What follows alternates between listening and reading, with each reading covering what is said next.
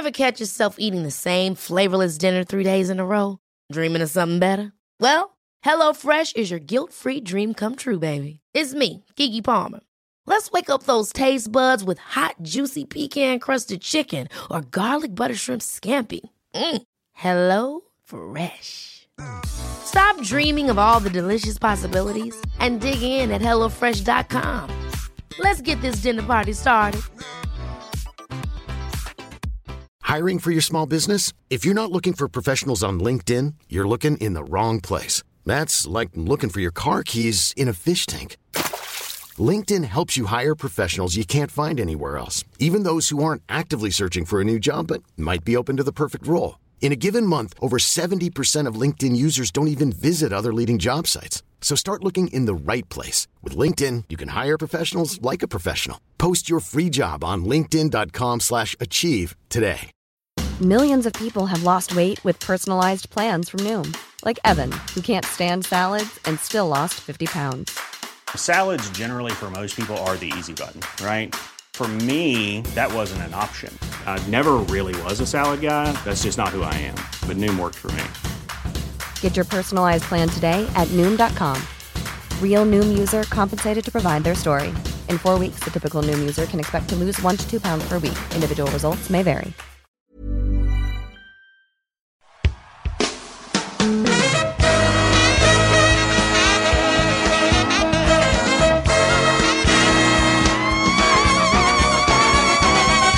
It's the Roundball Rock Podcast, starring Dave Schilling, LaSalle Thompson, David Thirdkill, Joey Devine, Wallace Bryant, Wayne Sappleton, Sean Keane, Jose Slaughter.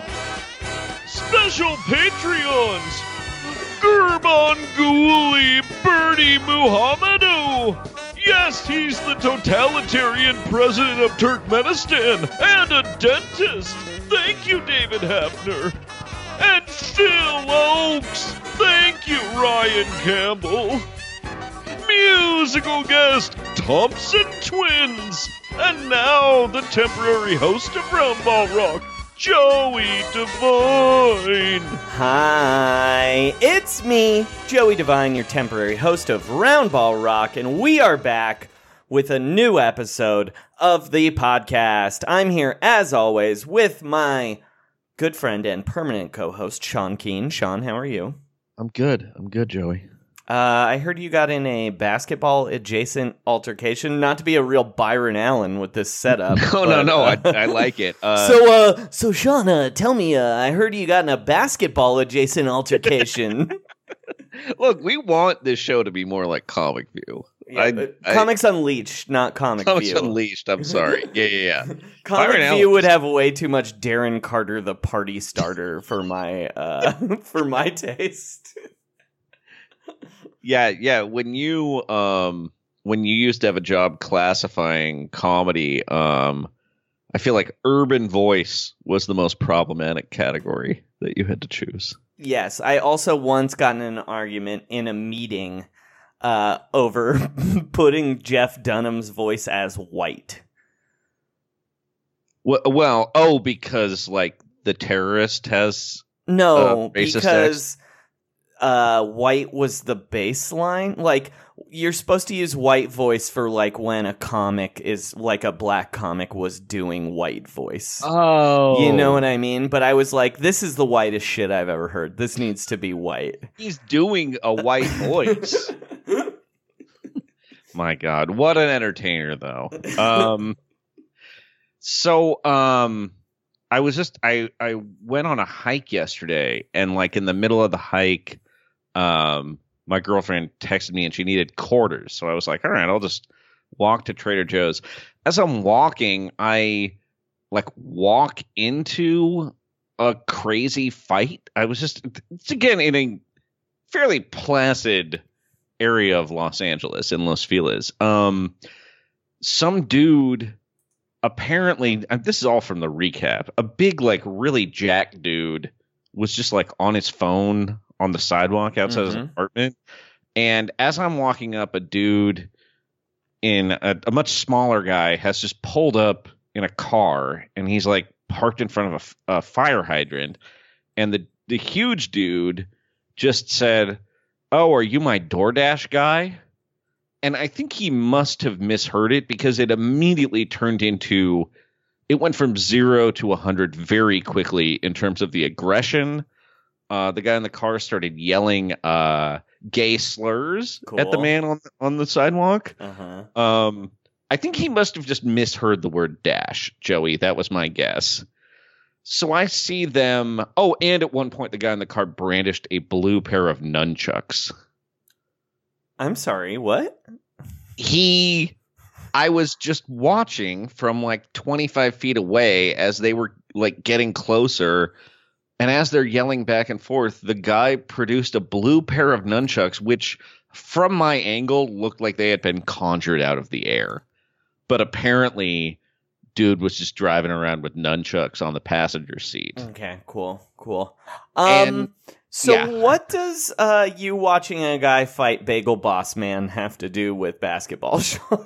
Well, I I tried to break up the fight, Mhm. which was stupid. I should have immediately started filming and shouting "World Star," Mhm, and uh, I believe I would be a TikTok celebrity right now. mhm. Um, instead, I tried to intervene. Um, but I think to them it was very confusing because I was not like.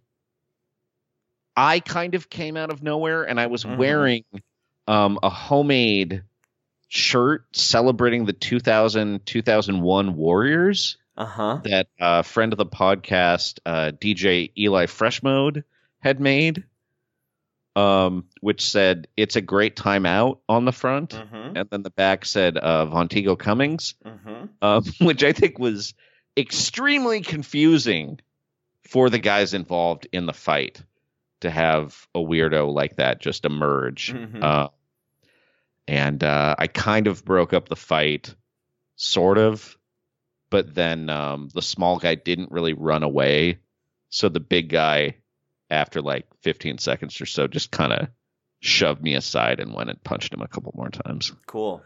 So I didn't really stop anything. I kind of hurt my jaw, and then um, How did you I- hurt your jaw? Did you get punched? Um, I kind of got. I don't really remember. I took like an elbow when I was grabbing the big guy's arms, Mm-hmm. and then um, it was like there was a tackle, but really it was just that a fight had gone on for more than ten seconds, and everyone was horribly winded. Mm-hmm. So we kind of just fell to the ground in slow motion, and it might have just been that. Um. Anyway, and then I continued on to Trader Joe's where the adrenaline finally kicked in, like as I walked inside, and suddenly I was just like, "What the fuck? Butternut squash in a zigzag? Joe, you crazy!" Mm-hmm. Uh, I was really, I was really keyed up, but then I just uh, got quarters and went home.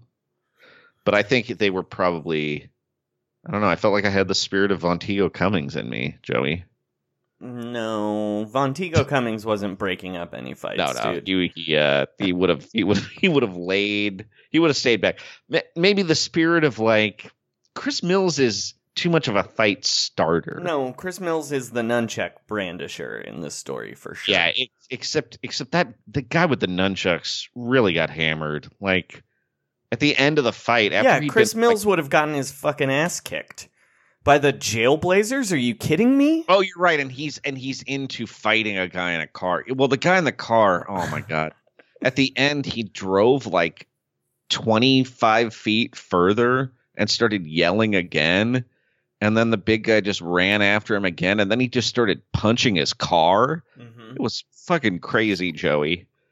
And um, yeah, I kind of it was like a hate crime, but I don't think either one of them was gay. Mm-hmm. So actually, it seemed like it was maybe an extremely homophobic reaction. sure. Yeah. So anyway, it was it was a crazy incident. What's But, even uh, crazier is that guy was his door dasher. He was. Um, he, he was mad about the company stealing yeah. tips. Uh huh. Um. Before we get to uh what we're gonna do. That's a good story, Sean. Thank you for sharing Thank- it. I'm I'm really bad at fighting, but I'm okay if people don't know I'm in the fight and I can sneak up from behind. Mhm. And So then I don't like, actually uh, fight. Don't actually fight. uh huh. So you're like uh like a spy. Yeah, like a yeah, like a like a, a really weak spy though, Joey. Right. Yeah. Yeah. Yeah. Yeah. Um, or like uh, you're like one of the uh, the you're like one of the faceless League of Shadows in Bat uh, ninjas in Batman. Uh, Yeah, but also- Yeah, but also like kind of crossed with um like 2002 Jeff Van Gundy. hmm Yeah. Yeah. That sounds But right. earlier than that, but but Jeff 1996 Jeff Van Well, Gundy. you hate basketball, so Oh yeah, that's true. does make sense. Um, but before we get to the rest of our show, thank you for sharing, Sean. Um, I do want to uh, make an announcement. Patreon listeners, sorry we didn't do a Patreon this week. I was on vacation. Um, Where'd you go? Anaheim, Disneyland, baby. Um, Should- that's where the Clippers should have moved to like 15 years ago, right? no, Right at the pond. no, that's depressing. Um. yeah, they, it would have been like. It's so funny that Mike Trout plays for presume the Los Angeles Angels, but like it, Anaheim might as well be like three states away. mhm. It feels. But you went to Disneyland, probably. Yeah, with uh, some children. It was fun. Ah, that's fun. Um, speaking of Disneyland, though, uh, I would be remiss if I didn't shout out uh, our friends, uh, the Take It or Break It podcast, Corbin Uh-huh. A. Smith and Disneyland ruiner John Wilms, uh, for um, ending their uh, Patreon podcast this week. Uh, I'm gonna miss it. Love you guys. Oh, Um, yeah. That t- gone too soon. Yeah. Uh, long long live the bitch center. Um also uh speaking of Patreons, if you'd like to donate to ours, you can at patreon.com slash roundrockpod. Um, where you can get in our Discord chat, you can get extra episodes every week except for last week, and um uh get a bunch of cool stuff. Um merch is still being made, I promise. Mhm. Uh, I sound I feel like a weird broken record, but it will it is happening, I promise. also this is like this is kind of an informal benefit but uh if you if you happen to be um wanting to attend like a stand-up show Mm-hmm. um let me let me know because because often i can put uh some of our listeners on a list sure. Um and if you come to the business every monday night in los angeles That's I'll, already uh, free. i'll give you a drink ticket though Oh hell yeah, dude. Um also follow us on Twitter at Round Rock Pod. Email us at roundrockpod at gmail.com. Call us on the phone. That is uh the phone number that is embedded in this uh in the description of this episode. And I think that's all our business, right? Oh, five star reviews. Um give us five star reviews on iTunes. It's weird they only let you give five star reviews, but it's true. And also, special thank you to uh, our friend at Silky Johnson twenty three oh this my week, god who did some amazing Photoshop work for us by photoshopping Daryl Morey's head on Ricky Gervais's body uh, with the word audit scrawled in blood on his chest. Mm-hmm, mm-hmm. Um, it's uh, currently being blown up by my printer so I can have it above my bed so I Uh-huh. can look at it while I fall asleep. Um, all right, should we do some reader mail here? Yeah, let's do reader mail. This is Roundball Rock Reader Mail. Communications from listeners. Why do we call it Reader Mail? It is confusing for robots. All right, our first question comes from M. Burchett. He says, It's fairly common knowledge that Michael Jordan played Anita Baker and Whitney Houston before games. So, which modern NBA stars listen to which famous diva before games and why? Like, does LeBron listen to Mariah Carey for her incredible vocal range and pop sensibility, or Gladys Knight for her down home roots and ability to lift a mediocre Pips lineup to greatness? Who listens to Mavis Staples? Hmm. Here's what I want to do here, Sean. Yeah. I am right now Googling the Wikipedia page to the VH1 divas. Oh, fantastic. And I we're gonna go diva to diva okay. And figure out and match. But by the way, I I will say that uh LeBron and Gladys Knight, he would be forcing those pips out of town. Mm-hmm. I mean, so it- we're just gonna do the first divas because I did not realize there there's are a twelve lot. VH1 lot of divas. divas. Yeah, yeah. So let's do There's our first here. questionable divas. Um, let's start with guest performer Carole King. Ooh. Okay, Carole King. Which uh, NBA player is most likely to listen to Carole King, Sean? Hmm. Because I think that person's going to be like a real like brill building person. Mm-hmm. Um, you know what? I'm going to say it's Victor Oladipo because he Ooh. because of his singing and um he's like a dork, you know, right? He's a dork. Carol Yeah. King, though, to me is a little, little more offbeat than Mhm. Victor Oladipo likes to go. You've seen those dumb sweaters he wears. He wears the most normy sweaters possible. yeah, I just um, think I think he'd be into the songwriting. Sure, but Carole King's like a kind of a weirdo. You know what I mean? Who, like who do you at least a, a young person who would listen to Carole King now is a little weirder than Victor Oladipo. Uh, who do you think that is? You know what? I think I'll tell you who it isn't first. It's not Donovan Mitchell, who is somehow more normy and boring than Victor Oladipo. Yeah, he's like. I'm, uh, look, I, I gotta say, good for you and your nickname, and I'm proud of Spider-Man. But that is a that's a lame choice, dude. okay. For a guy who's not very Spider-Man like, I'll, I'll say that right now. I'm gonna now. say, Sean, a lot of weird things have happened on this show in the past. Uh, but you saying you're proud of Spider-Man is a just a really weird, funny sentence to say. Look, I, lo- I love it, man. Of course, what if what if Spider-Man was more like Donovan Mitchell, where it was like he's not like a downtrodden guy. He actually has like a pretty good job as a staff Mhm. photographer at the Daily Bugle, and Jonah Jameson like really supports him and submits him for a lot of awards, but he's just miserable because he hasn't won enough Pulitzers yet. um, you know who I think? I think Joel Embiid is a Carole King man. Ooh, I can see that. Don't you Yeah. think he'd really like the song "You Make Me Feel Like a Natural Woman"? Well, Because he's, like, confident enough in his own masculinity too. Well, I think I think he's a "You've Got a Friend" guy. Yeah, well, that is the other song she played at VH1's Divas. Oh, well, there, there you go. I'll, also, he's like such a clean slate. I could just see him. I don't know. I, I, I think I think that Joel Embiid is. uh I think he's probably a feminist. I really do. Okay, Sean, here's a hard one. Okay. Shania Twain. Ooh. Okay. What do you think about this? Shania Twain. It does it have to be an active NBA player. No. I think it's Baron Davis. And I think that it wasn't because of her music. He just saw her appearance in I Heart Huckabees mm-hmm. And became intrigued and then was like, you know what? There's some some real emotional stuff here. And he like he kind of likes that she took a little dig at Brad Pitt.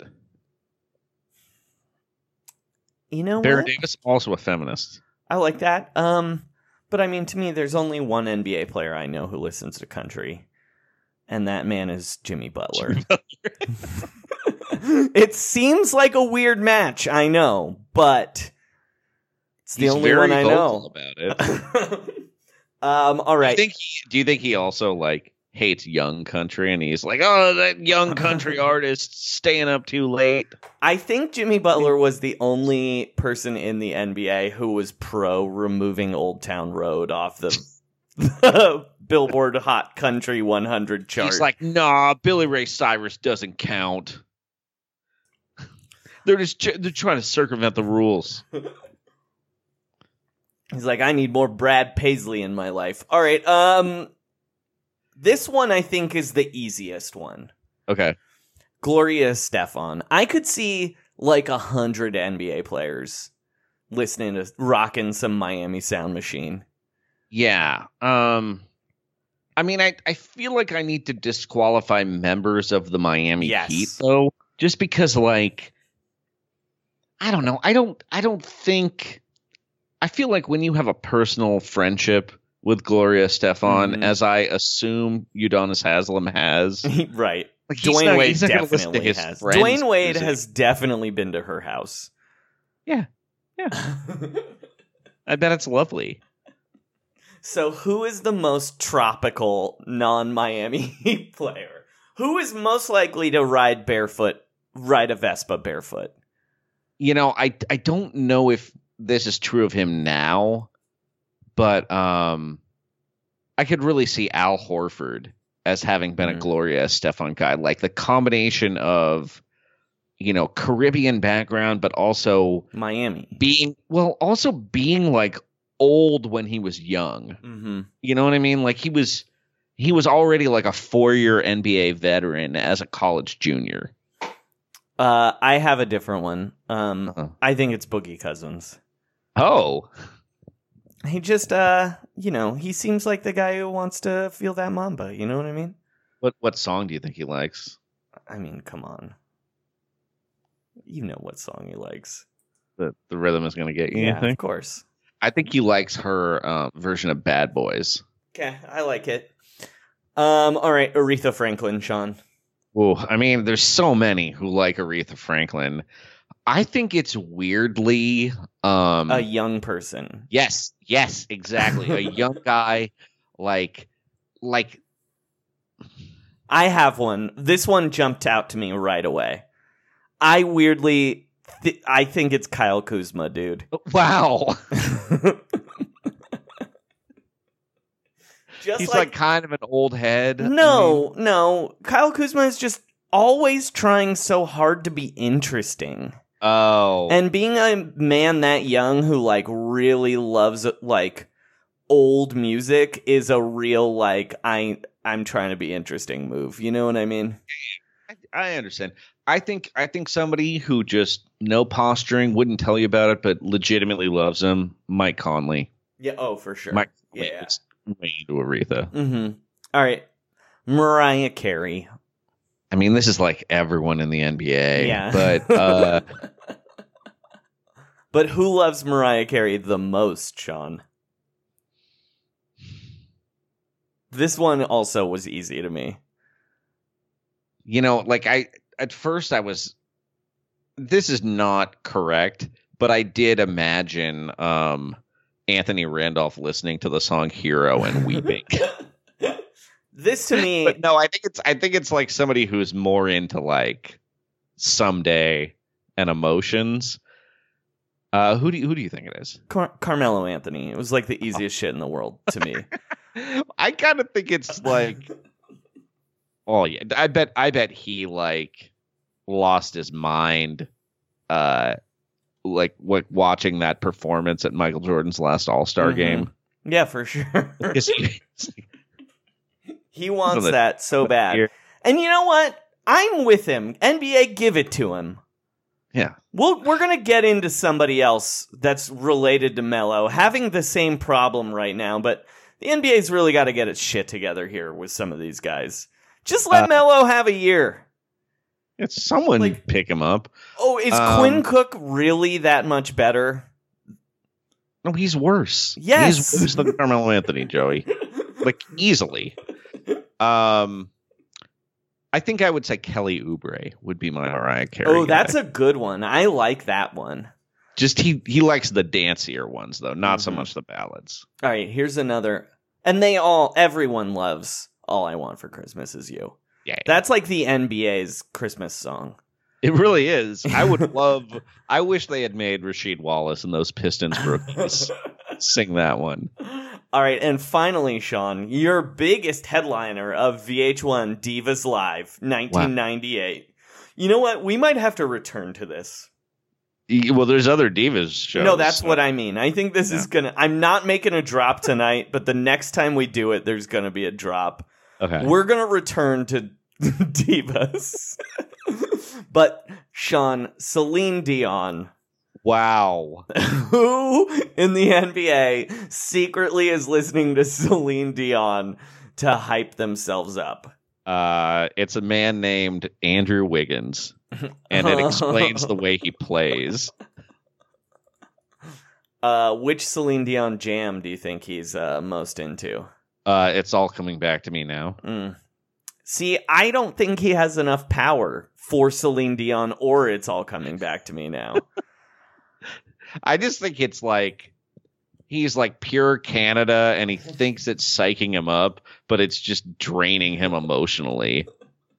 And he just plays like the shell of a man. I have a story about it's all coming back to me now. Please, When I went, when I went on the eighth grade field trip to uh, to Washington D.C. Uh, we took a red eye. I'd never been on a plane by myself before, and I didn't have a Discman, so I was Uh-huh. just listening to airplane radio stations. hmm And there was a station that just played those two Celine Dion songs from that soundtrack, whichever Up Close and Personal, on believe, repeat. Uh, yeah, It's all coming back to me now. But I fell asleep listening to it, but was in that like non plane, non sleep plane sleep, you know? uh-huh. So from a flight from Oakland, California to Washington D.C., I was having I had so what six hours? Is that a six hour flight? A five hour flight? Something like that.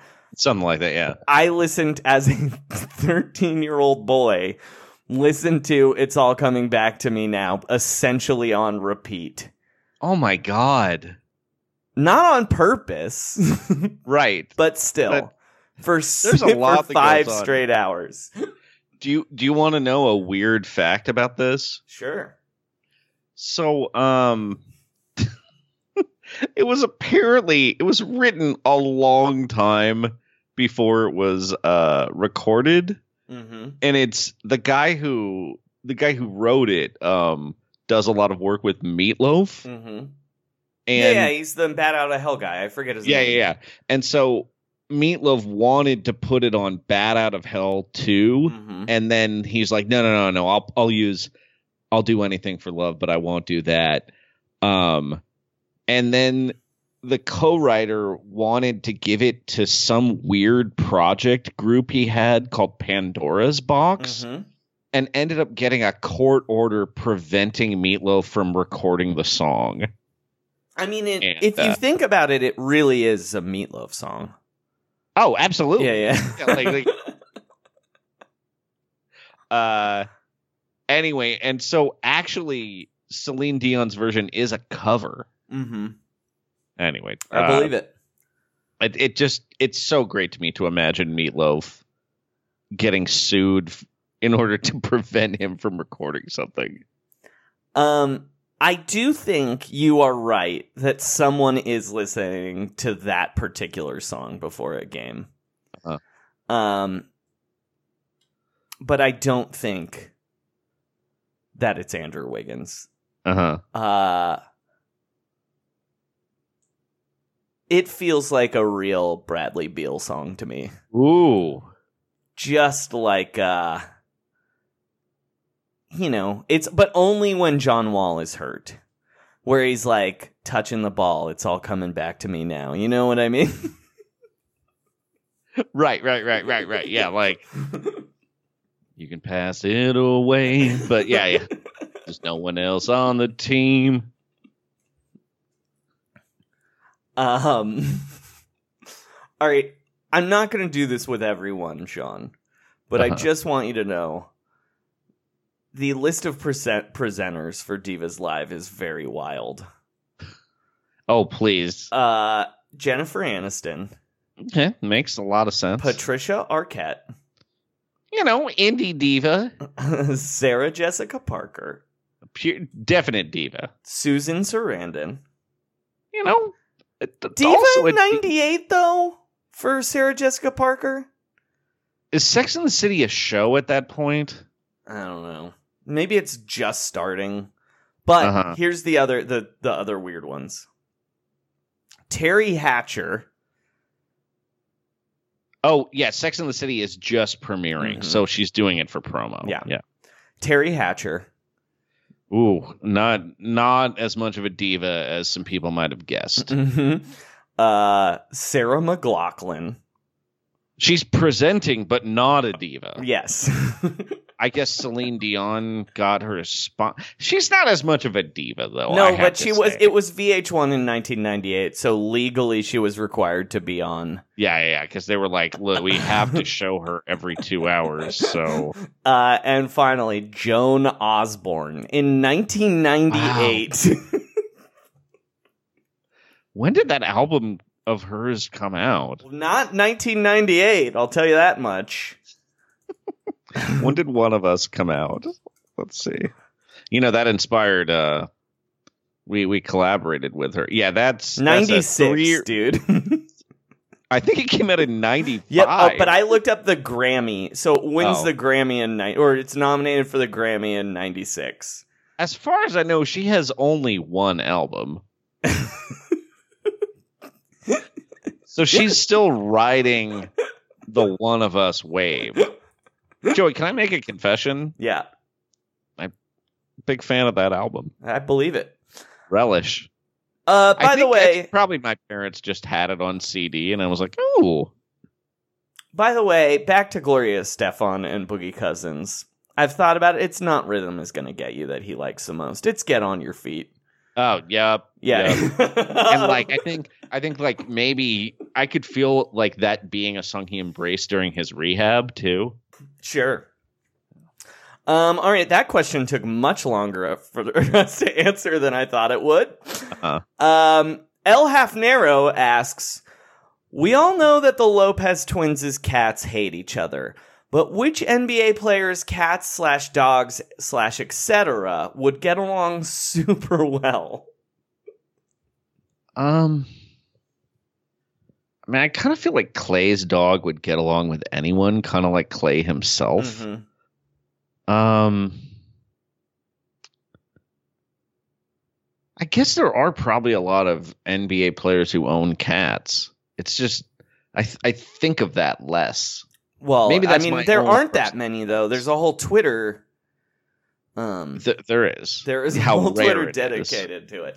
But I do know because it was on the local news yesterday Uh-huh. that Jordan Poole, Warriors rookie, actually adopted two Maine Coon cats yesterday from wow, a, you, Bay Area you animal shelter. are a Maine Coon owner, right? Uh, I am. Well, no, ours is not a Maine Coon. He just looks like one because he's small. Oh. He's a, according to the vet, he's a Norwegian wood cat or a Norwegian forest cat. Sorry. Uh, if it was a Norwegian wood cat, that would be tight. Because Um, in the, if the in the movie yesterday, they forget that that is even a breed of cat. um, I'll tell get- you whose dog isn't getting along with anybody's. Who's that? I know this is not the question, but uh, Udonis Haslem's castrated dog is not getting Oh, he's- along with he's anybody. angry at everyone.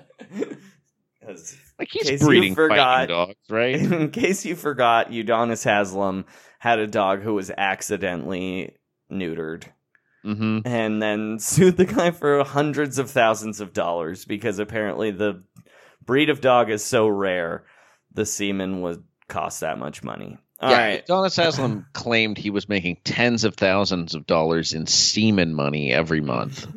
hmm Congratulations, Udonis Haslem. Um, whose pets would get along really well? I think Zach Randolph's pets would get along really well with Zion Williamson's pets. Ooh, yeah, I could see that. They're probably like real well fed. All of those. I also this, this may be unfair, but I feel like Zach Randolph is probably a messy eater and very generous with like just tossing pieces of food to a of human food to a pet. Zach Randolph's the best. The best. Yeah. Um. All right, let's save this Tlay Compson question for the Patreon this week. I think we Ah, could that's- do a long one It's a for good. that. It's a pretty good question. Yeah. Um, and then Mr. Aggregator asked, What is your guys' thoughts on player empowerment? I think it's bullshit because only a few guys in the league have this quote unquote power. We're starting to hear so much about it. I think it's clear the owners want to crack down on it before the next CBA. It's being pushed really hard in the media right now. I mean, I I do agree that owners want to crack down on it, but they always fuck up when they try to do it. Yeah. You know they what I mean? just like, make it worse for themselves. they should actually roll it back and make. I mean, there were a lot of sign in trades this year, and it makes me think that um they're not going to want to uh be as punitive about them hmm now. I mean, who knows? But it seems like so many teams were participating in them. Like, I don't really know that NBA owners are into everybody being hard capped. Um, I also kind of disagree that there's only a few guys in the league with the power because so many veteran guys have gotten bought out just because they've asked in the last couple of years. Um, Robin Yes. Lopez is the exception to that. Um, Dwyane Wade gave up a ton of money in his buyout. I'd be curious about that actually. I want somebody to some some aspiring basketball guy should like find out how much these guys are actually giving up in buyouts because often it's nothing. Mm-hmm. But but I'm kind of curious like you know who was who was actually willing to uh give up a bunch of salary to move around. And also, like Pat McCaw got to leave. In previous years, that never would have happened. right. Pat yeah. McCaw would just be out of the league, or Yeah. um, be stuck on the Warriors for three years or whatever. yeah that was that was a weird situation i also I, so there were a lot of just very strange uh, i i'm still like baffled by the d'angelo russell move and not so much from the warriors perspective like that whether you agree with it or not like it there's like a logic to it it just seemed very weird that he um signed with them so fast I mean, I guess it's not like a bad destination or anything, but uh it felt like if anyway. Um I mean, I do think that probably the um middle class of players is getting a little bit screwed, but it just seems like the the vagaries of the salary cap going up and how much cap space teams have, which seems fairly random Mm-hmm. seems like it's like the biggest factor on uh how much like guys can move around and how much they get paid. Well, I would actually argue the guys who are getting the most screwed are guys like, again, we're going to talk about this, like Jeremy Lin and Carmelo Anthony. Um, where they're like f- these like fringe veterans who are clearly better than young guys, but the premium is so on young guys that they're just having to go to China or whatever. yeah, and I mean there's Or even the big I, three. I believe we have CBA provisions that you know make the veteran minimum only count the same as the normal minimum. Mhm. But I wonder if I, I I'm not like smart enough about the CBA to know this, but I wonder if that doesn't work if you're hard capped or if there's some kind of like No, weird no, those- tax factor. Those work. Um, no, I actually do know this, but it just becomes a game of like, what if you develop Quinn Cook for three years instead of having Joe Johnson for a year? Like Yeah. your your upside is so much better having a guy you can develop for cheap for three years than having a guy that can play right now for only a year. Because it's all this like weird asset. Oh, the roster's actually a portfolio. Right, but and it's also guys are getting paid so much such a high percentage of the salary cap that those small numbers you want to have those guys at really low value contracts you Like want if we to just, we sign him to a, a series of a four year non guaranteed deal, and it was like what the Rockets were trying to do to, with Danuel House last year, yes. Where it's just like how can we make this more like baseball and turn it into indentured servitude? But even like a guy like Damion Lee with the Warriors is getting screwed because like Damion Lee is like uh, you know he's a fringe NBA player, but Mhm. like he there's no reason not to have him on a roster, but no one's signing him because he's like 25. So he's Doesn't having to sign two two ways every yeah, he year. signed another two way. Yeah. the two way seems more of an exploitation than an opportunity. I'm gonna say 100%. it's just like you're all making so much money. But also, my biggest problem with. Oh, also, we didn't really answer. I'm pro player empowerment, obviously. Like, fuck owners. Uh, Oh. Players should get to work where they want and get all the money they want. Um, uh, I think the reason we're hearing so much about it is absolutely uh, Yes. like ownership sources and Yeah, there's office Matt- sources. they're they're mad at Rich Paul and Anthony Davis. That's all this is.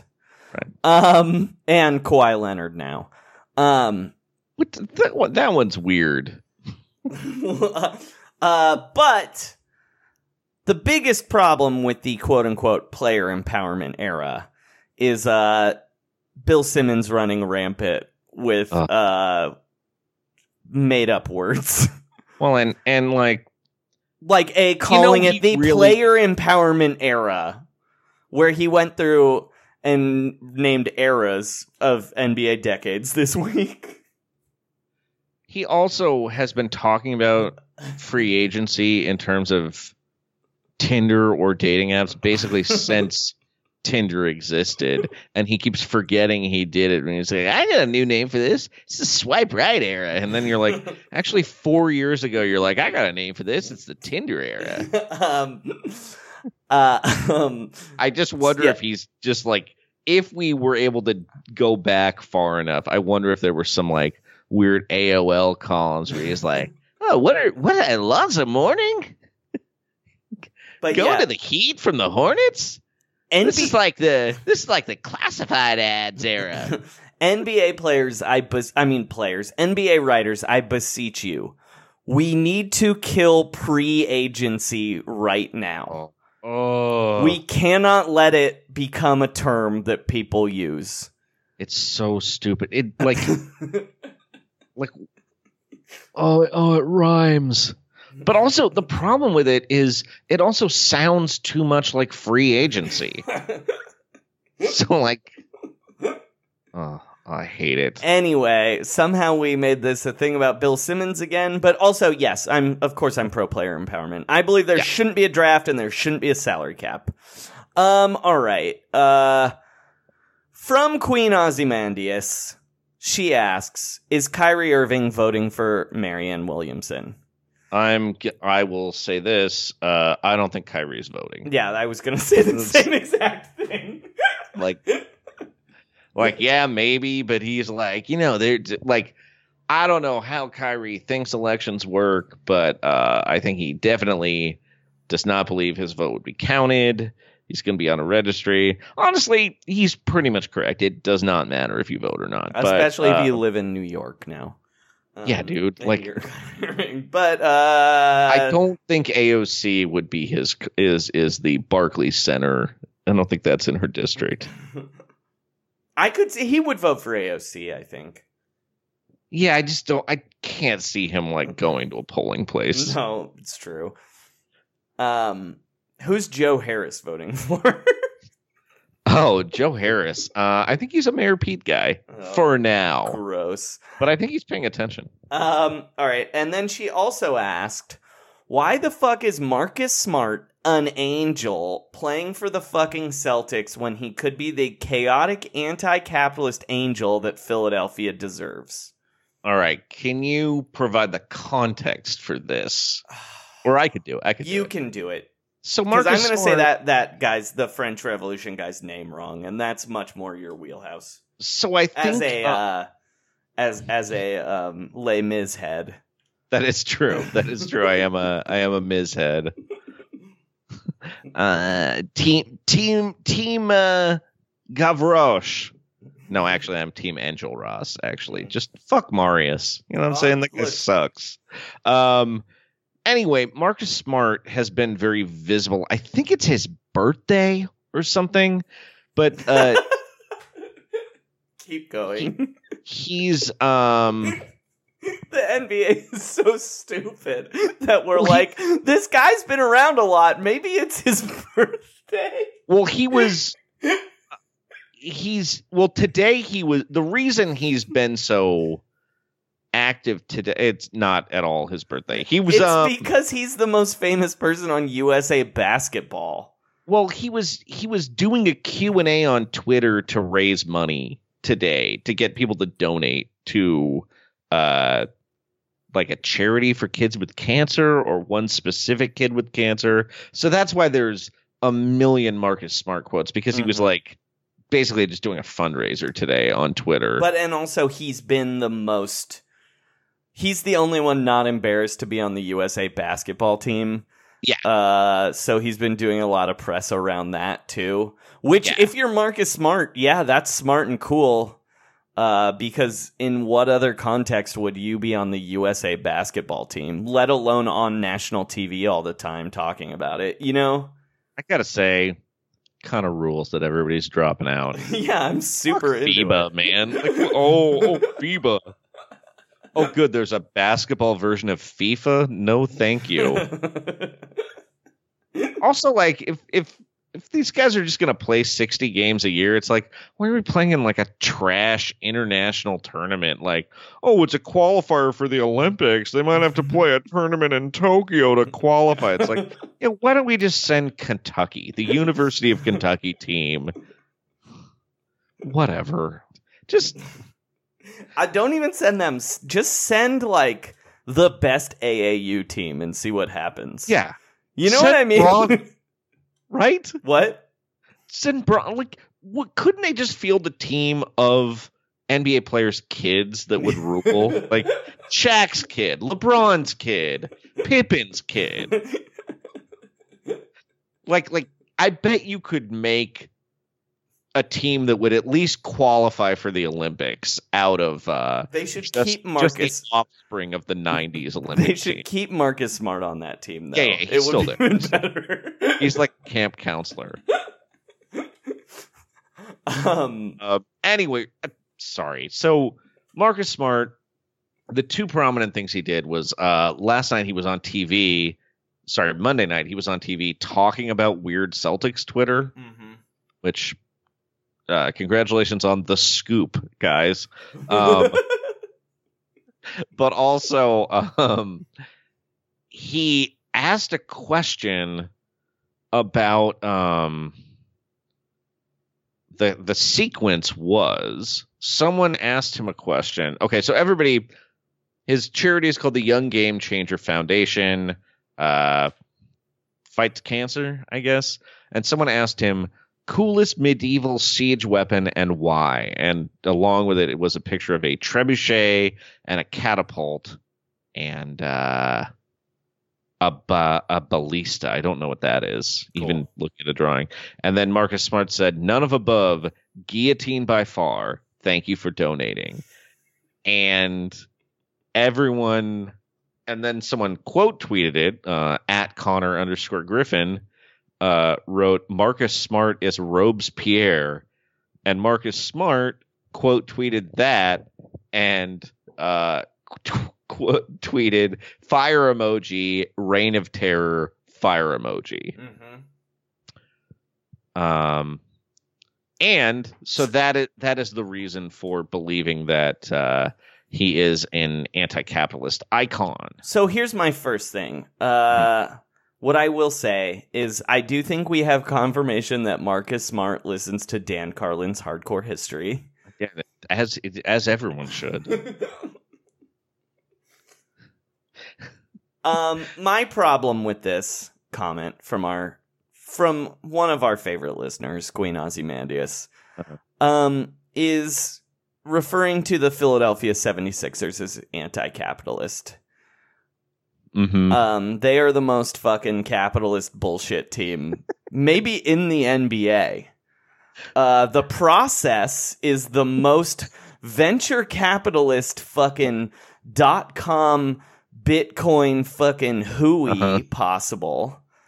Um, Let's just acquire as many Lyft drivers as possible. Yeah. And then we slowly cut their wages like boiling frogs in a pan. Um, yeah, and uh, their owners are like the kings of. They're like who closed Toys R Us. Yes, yes, they are. Um, Uh, yeah, they're they're like Bain Capital Junior. yeah, uh, they are the kings of buying a business that is totally fine and then shutting it down because it's it's like the producers, but I'm not even really sure how it works. But it's like the producers for businesses that were fine. Yeah, well, and also I kind of believe that that happened with the Sixers, where they were like, "Oh, I guess we can't sell it yet." Um. So Uh, my question, Sean. Oh, yes, you have yes. you have a you have something you want to say about this? Well, just just the chaotic anti-capitalist angel of Philadelphia is named Gritty. yeah. Well, fair. Po- also, that. Like he he's more like a literal angel. Um. But I wanted to ask you, Sean, if you Yes. had to pick one NBA team that's the most anti-capitalist, who would it be? Ooh. Um Offhand, I would have to say the Memphis Grizzlies Okay. just because they're the closest thing to being run by like a family business. I mean, I know the Lakers are, but they're not an anti-capitalist thing. Um Well, I mean, You know, wouldn't the Timberwolves also be that technically because they keep hiring? They only hire Flip's son. well, they do actually hire family members, yeah, and like relatives. That that is weird. um but it it is like you know it's a guy who run who uh i think i think robert Pera has a software company sure. but it's like he's not a mutual fund he just he just kind of has this company and he also owns the grizzlies. Um and like it feel it feels like grit and grind despite being you know a bit of a bullshit slogan is like legitimately how people in memphis feel. Mm-hmm. and uh you know it's like it's weird the team went there. Um you know it's weird they're there at all. Um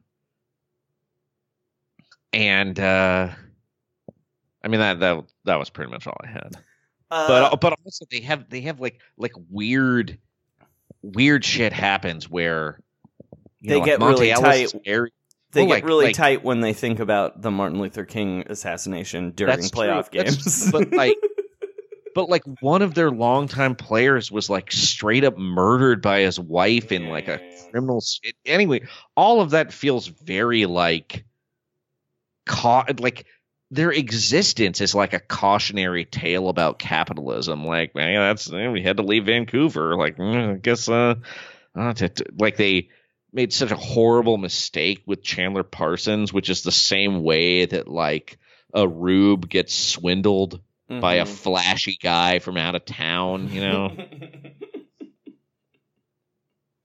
Um, I was, I my initial thought was the Spurs, but they're kind of like, uh,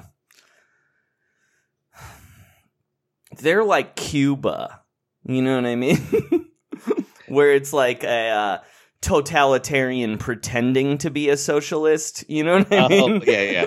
well it's like what, what is he the the heir of the caterpillar fortune Yeah. well, I wasn't even thinking about him because he's so off. Oh you're thinking pop Yeah, he's so hands off. It's but Pop and RC Buford are real like it's like uh it's like Maoist China. You know what I mean? yeah yeah yeah the secret police are running the show Yes, exactly. it literally a secret policeman is their coach. Dude, R.C. Buford is a Watergate burglar ass name. um, but clearly, uh, I think the most anti-capitalist team is actually, if you're to believe the way people talk about them, it's the uh, New Orleans Pelicans. Because everybody always claims they shouldn't have a team. Oh, they yeah. only have a team because uh, people thought it would they because uh, of a natural disaster. And now they're like, we can't take it away. The people own it. Yeah, it's like a, it's like the opposite of disaster capitalism. The guy who owns team. it didn't even want it. And Well, then he also- and then he yeah. died and the wife didn't want it, but then Anthony Davis made her so mad she's like, "No, I'm keeping it forever." and I'm going to run it correctly. Yeah, like like that's it. We got to wake up. They're trying to steal our resources. Never again. Also, the full name of their mascot is actually Robespierre the Pelican. A lot of people don't know that. Um all right. Uh good questions all. We'll Great we'll be back with some more questions in the Patreon episode later this week. Yeah. Um let's do some news real quick. Yeah. This went much longer than I thought it was going to. Readers were too good. I'm, I'm going to say already, uh, just before we get into the news, we're not going to talk about Vivek and the moon landing. No, we'll get to that later. Maybe. uh, but here's the news drop.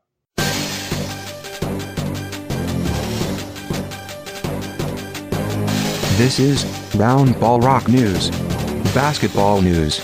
For humans and robots. Trust the process. All right, Sean, our first story. Only because I've alluded to it so much, we actually have to talk about it. Uh, Jer- Jeremy Lin is sad. He's really sad. and Jeff.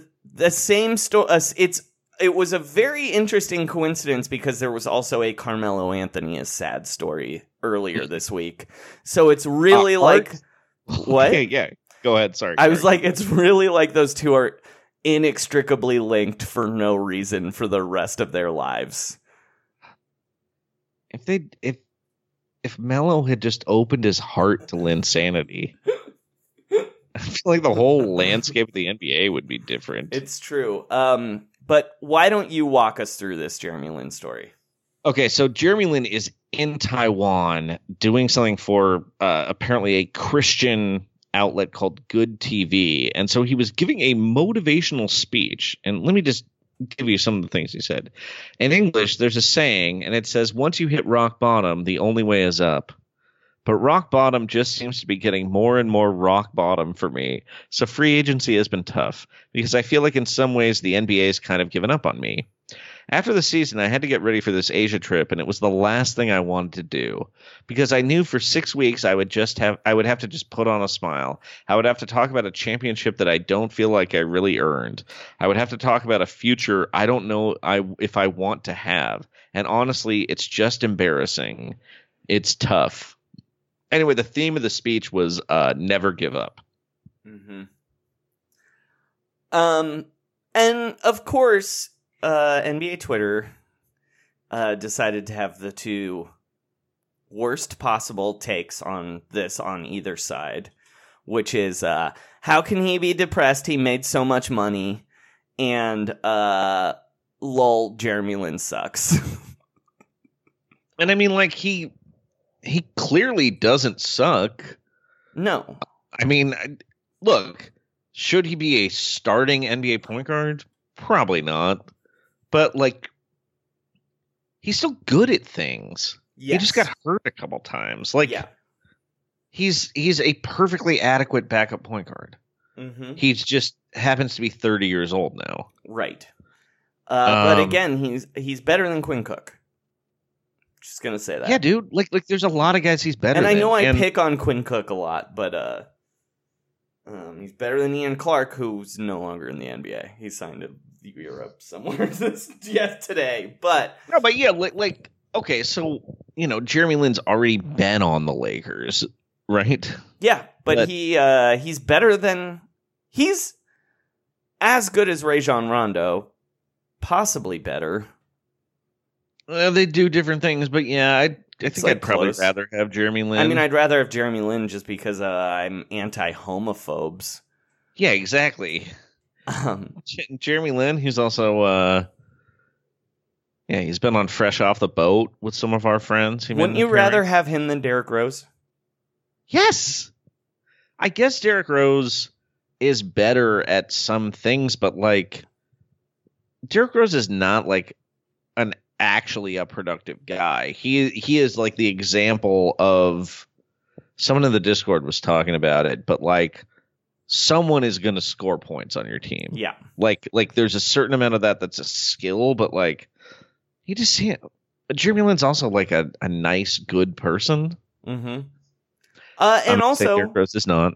no, and also Carmelo Anthony, same thing. Look, Carmelo Anthony, uh, maybe has some trouble being a uh, a backup. Maybe he kind of doesn't only knows one way to play basketball. Mhm. But also, he's only asking to play one more year in the NBA. Uh, and um, if you're a team that uh sucks, just have some fun. Get the get these two guys in the league. People love these dudes. You know what But I mean? isn't Carmelo Anthony still a good three point shooter? Um, I think he's only okay. If I Just remember, just right. seems like look, Damian Lillard was talking about uh and like some team needed to give him a shot. Portland should give him a shot. Well, been- Damian been- Lillard also said, "But we don't have the money." In Have the money for a minimum deal? I guess maybe they don't. They they did kind of max out.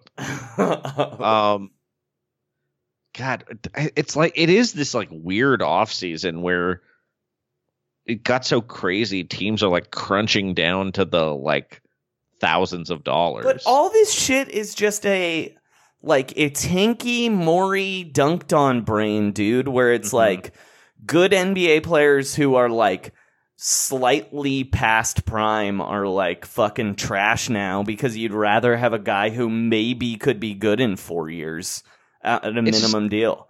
it's such a strange thing where the problem is that the teams that he would like naturally go to this didn't used to be the case. Well, this Look, is like why Mm-hmm. you look at those like Lakers championship teams, you see Mitch Richmond and J.R. Rider.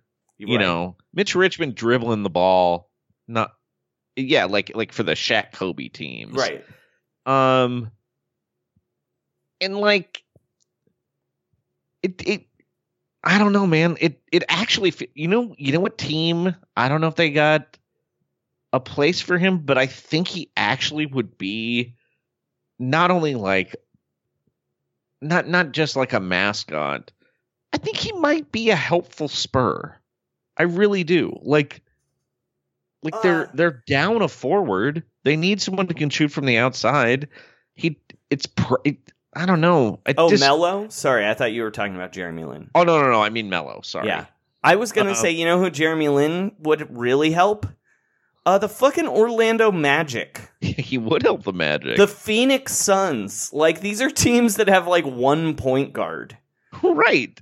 And also, like when you have Jeremy Lin, it's like, oh, how about how about that Orlando Magic roster that's uh eighty percent defenders? Yeah. like like that's a good place for Jeremy Lin. Um, but anyway, uh, this, this to me is actually what's happening right now is just like the NBA needs a real minor league. That's what's crunching these guys out. Oh, that there's no there's nowhere to like send down a guy and stash him. Right. Well, and it's not even just sending them down. It's having the ability to develop young players while also trying to compete right now. Well, yeah, because the G League is basically trash. Right. It's it's only good for stashing 17-year-old foreigners who are pretending they don't speak English because you told them to. Is Right. something the Warriors did this year last year. But yeah, like like those teams just have aren't, aren't G League games kind of unwatchable yes. because there's like a ton of roster turn. Now there are a lot of um, NBA vets playing in the G League. Mhm. Like there's a lot of pretty old dudes. But I'm there, not even suggesting Carmelo and Jeremy Lin would be in the G League. I'm suggesting some of the, your Treveon Grahams would. Mhm. You know what I mean? So, like, the rosters are too small for NBA teams to be able to, like, have veterans who can play and also develop young guys. To me, is the problem here. I think it's more the the sea change in attitudes. I Well, don't think there's too, that much of a but- roster crunch because there's a lot of teams that don't even fill their roster. Yeah. But yeah, man. And unfortunately, the natural destination for Carmelo Anthony would be the Knicks. Yeah. The Knicks Uh, should bring both of these guys back. It would be hilarious and people would love it. I mean, look, the the Knicks have proved that there's no limit to the amount of power forwards they could acquire this postseason. How funny. just- Because Amar'e Stoudemire is also trying to get back in the league. Sign all three. well, I don't I don't think Amar'e is an NBA player anymore. Yeah, but it would be so funny. Like, if you're going to sign the two, you might as well also sign Amar'e Stoudemire to have him around. You know what I mean? It would be hilarious. Yeah, but but Joey, like, where are you going to be able to find minutes for um? Gosh, Bobby, Portis. that Knicks roster is completely weird. I will have something about um the New York Knicks this week, by the way. Um, okay. Uh, the other story I really wanted to talk about. We'll do. We'll talk about Senegal later this week too. Okay, great. Let's just do this real quick one. Um, Oh. Anthony Davis, Sean, Uh huh. uh, is afraid of the dark. Uh, I I this this is a fresh story to me, Joey. So he was on something called "That's What She Said" with Sarah Spain. oh boy. and she asked, which apparently is an ESPN show, um, and she asked about what his biggest failure was, and uh, the one thing he would most want to improve him, about himself. And um, he said, "Me being scared of the dark." Uh, and then he said, uh, when he goes to sleep, uh, TV on, bathroom light on, some light has to be on. I wish I wasn't scared of the dark.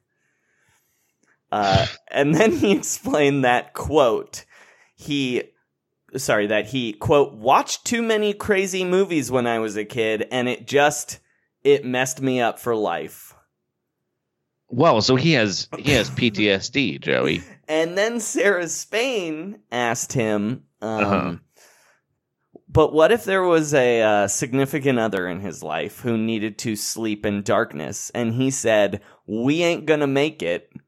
It's over with. Oh my god. That's Well, okay. Here to me, I had one immediate reaction to hearing Uh this. huh. He must have been scared all the time playing in New Orleans. Like that that is just that it's a spooky city. It's just a lot of big cemeteries, a lot of like oh man, him just sitting with the lights on, thinking about all the ghosts and the voodoo hmm and like just just like going to the arena and being like, "Oh, look, another ghost tour is coming by." hmm Great. Oh, look, it's Anne Rice's mansion. Mhm. Great. Uh, I Do you think like do you think he got like really scared at the beginning of games when like the arena lights went down? well, I'm wondering if he was scared on the Harry Potter ride when I saw him. oh yeah, that's why they were like, dark. no pictures. He's crying. um, but I had a very different immediate reaction than you. And uh, Lakers fans, buckle up. Because my immediate reaction was Shit, this is a Dwight Howard ass story. Oh man, yes it is.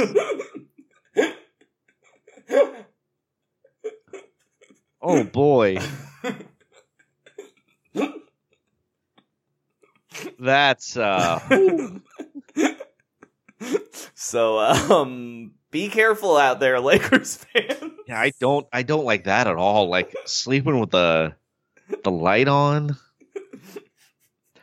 Cuz it's different than um Do you do you remember Gilbert Arenas' thing that he just wouldn't let anyone sleep in a bed with him? Vaguely. Keep going. It's just one of the many weird things about Gilbert Arenas. And that is like definitely him being an asshole. But I can see how that's like, oh, I can see that quality. You know what also, I mean? that's Like mental illness, I think. That is mental illness, but it's also mob mentality, I think. Yeah, yeah, sure. But fear of the dark and like still being scared of movies you saw like 10 or 15 years ago Uh-huh. is just a lot more troubling, Mhm. I think. Uh just, what do you think the scariest movie he saw was?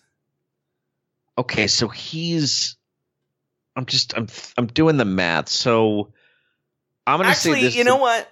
Before you would give a joke answer, No, no, no. I'm I'm I'm trying to count back and look at like I want what he would have seen when he was like 10 years old. everyone who listens to this show, please tweet at Anthony Davis and ask him what the scariest movie he saw when he was a kid was. Yeah. Yeah, exactly. Yeah, right. That's what we. Let's that's what I want to hear here. That's we. We can. I think we can figure this out. Actually, Crowdsourced journalism. I bet he'd say it if he was asked him by uh, by Roundball Army. yeah. Everybody listening, ask Anthony Davis what the scariest movie he saw as a kid was. Mm-hmm. Mm-hmm. Because I'll tell you what I think it was. Uh, I think it was uh, his friend telling him the Bloody Mary urban legend. That and he was like, "That's a movie. That's a movie." Do you think that there was like a scary movie he saw that involved a razor, and that was the point when he was like, "Nope, I guess these eyebrows are just going to grow together in a gross caterpillar." what if he saw? No razors what if? coming near my my eye. What if he Oh, yeah, what, says? if, what if it was like that weird Un Chien Andalou? and he was like, "Oh, that's a razor by an eyeball. Never." What if he's like, uh, I saw audition when I was seven years old. Um, uh, but what, if I was like not that scary. uh, that's that was gonna be my next thing. What if he's like M Night Shyamalan's Signs? I was gonna say like Hocus Pocus.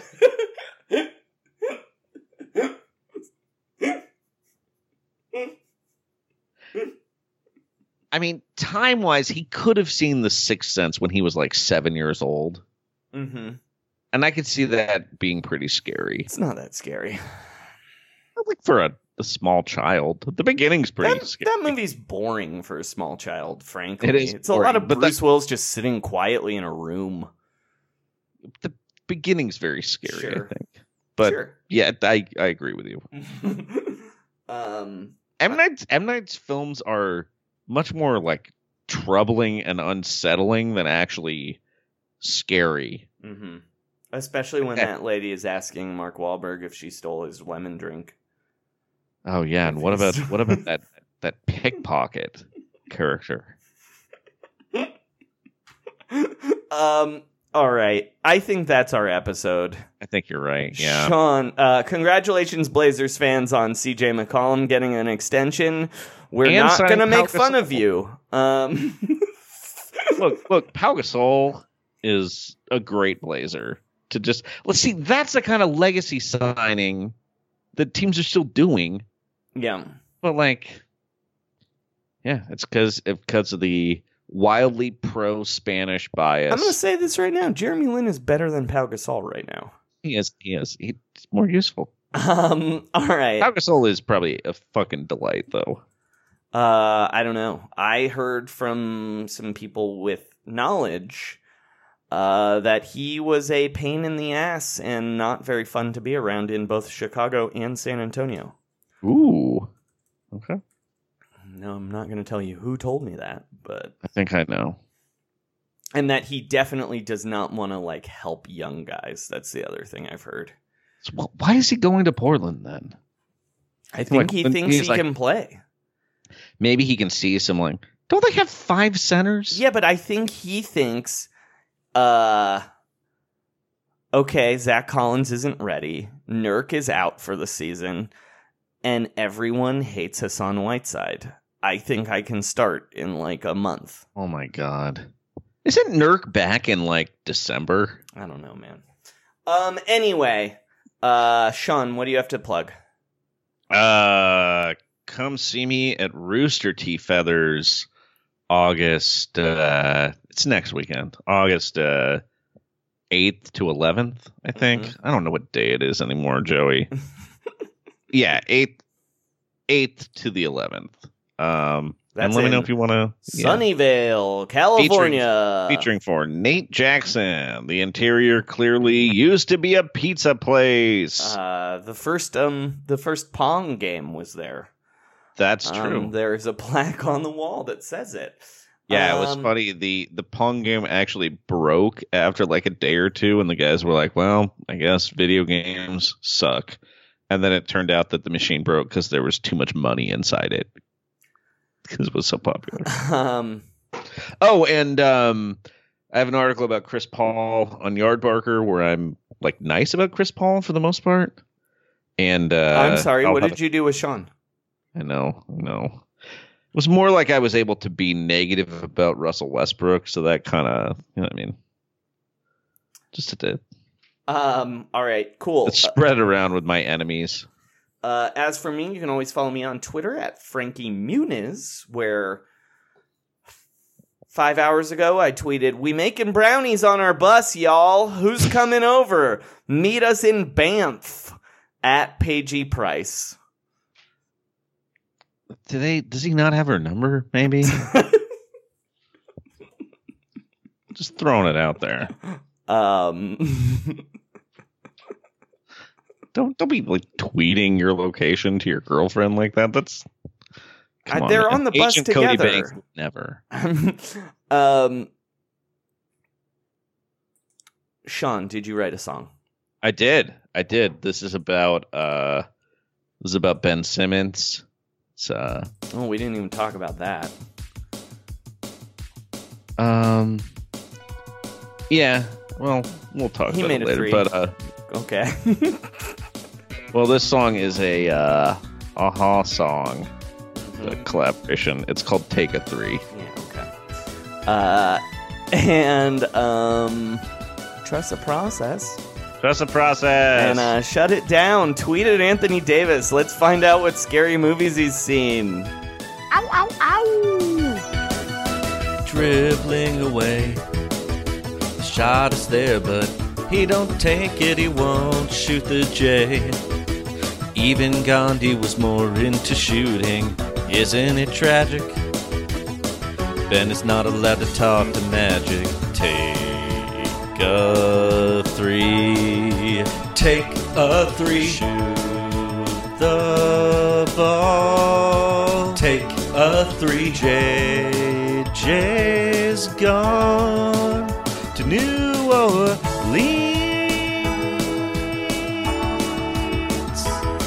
So Philly is strange. They had kept space, but no spacing. What's up with Ben? He's playing like it's the 1970s. Pass to Embiid. If he balls out, he'll get a day with Riri. Take a three. Take a three. Shoot the ball. Take a three. He'll be with Braun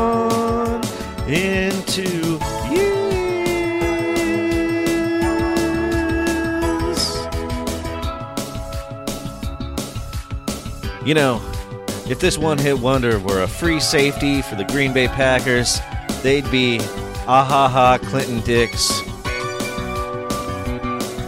If they were a Korean big man for the Portland Blazers who got into a crazy practice fight involving a large beam of wood, they'd be aha Sungjin. And of course, if this band was the laugh of Finals MVP Kawhi Leonard, they'd be.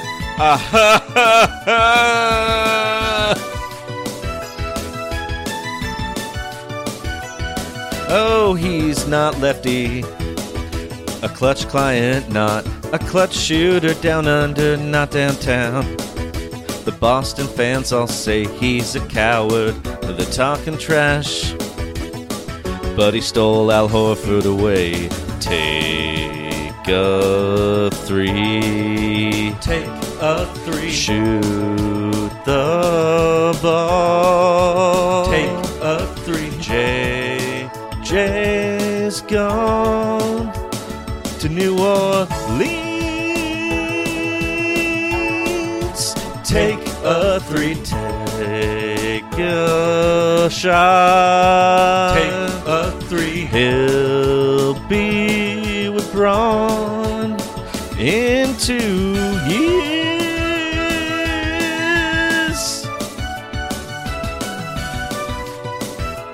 One hit wonder. We talking about Carmelo Anthony in a fight? But we kid.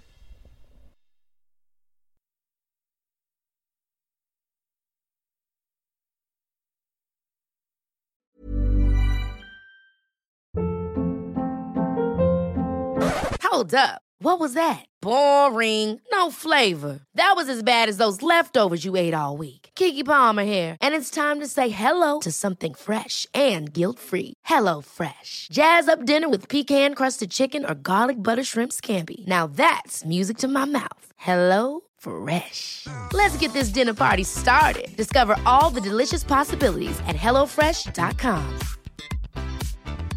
Even when we're on a budget, we still deserve nice things. Quince is a place to scoop up stunning high-end goods for 50 to 80% less than similar brands. They have buttery soft cashmere sweaters starting at $50, luxurious Italian leather bags, and so much more. Plus, Quince only works with factories that use safe, ethical, and responsible manufacturing. Get the high-end goods you'll love without the high price tag with Quince. Go to quince.com/style for free shipping and 365-day returns.